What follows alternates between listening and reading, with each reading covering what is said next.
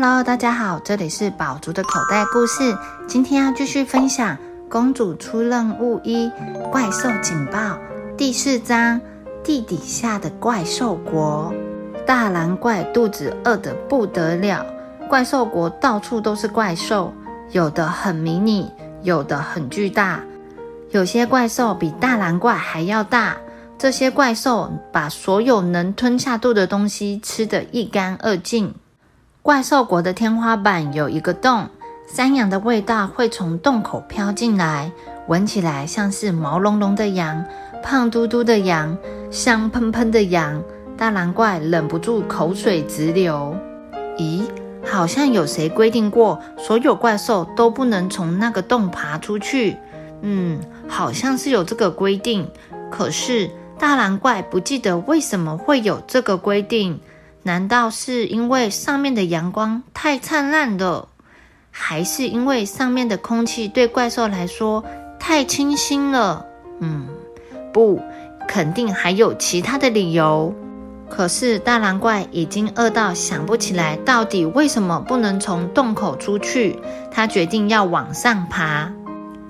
第五章：山羊达夫。达夫是一个喜欢照顾山羊的男孩。大家叫他山羊达夫，他并不是一半羊一半人。如果是那样，说不定也很有趣。达夫很喜欢山羊，山羊有像蜂蜜般棕色的眼珠子，松松软软的耳朵，还会发出呼噜呼噜的声音，所以达夫不喜欢想吃掉山羊的怪兽。突然，一只蓝色的手臂从洞里探出来，不会又来了吧？达夫举起手中的木杖，准备防御。一只蓝色的怪兽努力想从洞口钻出来。哇，很大一只怪兽！突然大吼：“啊！”超级无敌大声的，达夫吓到，扔掉手杖，双腿直发抖。救救救命啊！他喊到，声音都哑了。这时候，远处传来小马嘶嘶的叫声。第六章不准吃山羊。黑衣公主终于赶到了山羊草原。大蓝怪的两只手各抓着一只山羊，它尽可能把嘴巴张到最大，也就是说张的宇宙无敌大。嘿，等一下！黑衣公主说。黑旋风快速跑到大树，同时黑衣公主抓着一根树枝，从小马的背上荡到树上。你为什么到上头来？黑衣公主问。吃山羊。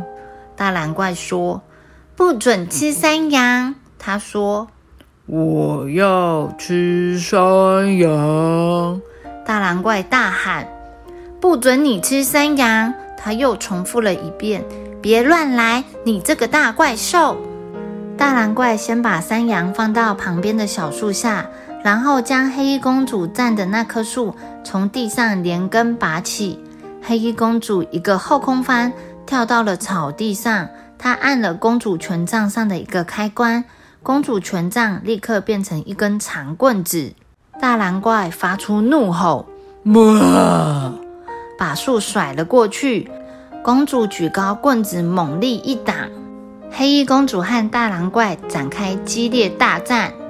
黑旋风躬身跃起，公主纵身一跳，我跳让你晕头转向，我敲我敲你眼冒金星。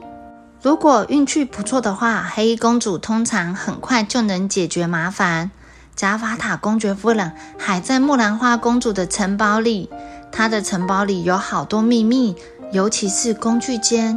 黑衣公主希望公爵夫人不会四处偷看。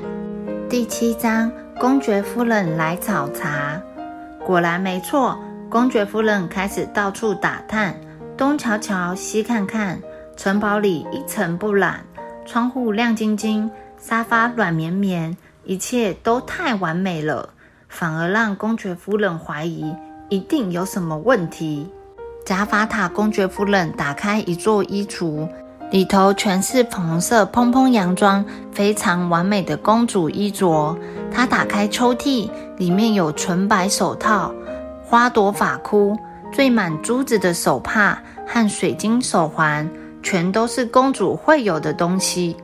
见鬼啦！公爵夫人说：“没有人能这么完美。”公爵夫人下定决心要找出木兰花公主城堡里的秘密。现在他得再加把劲。小朋友，到底公爵夫人会不会发现木兰花公主的秘密呢？让我们下一集继续听下去。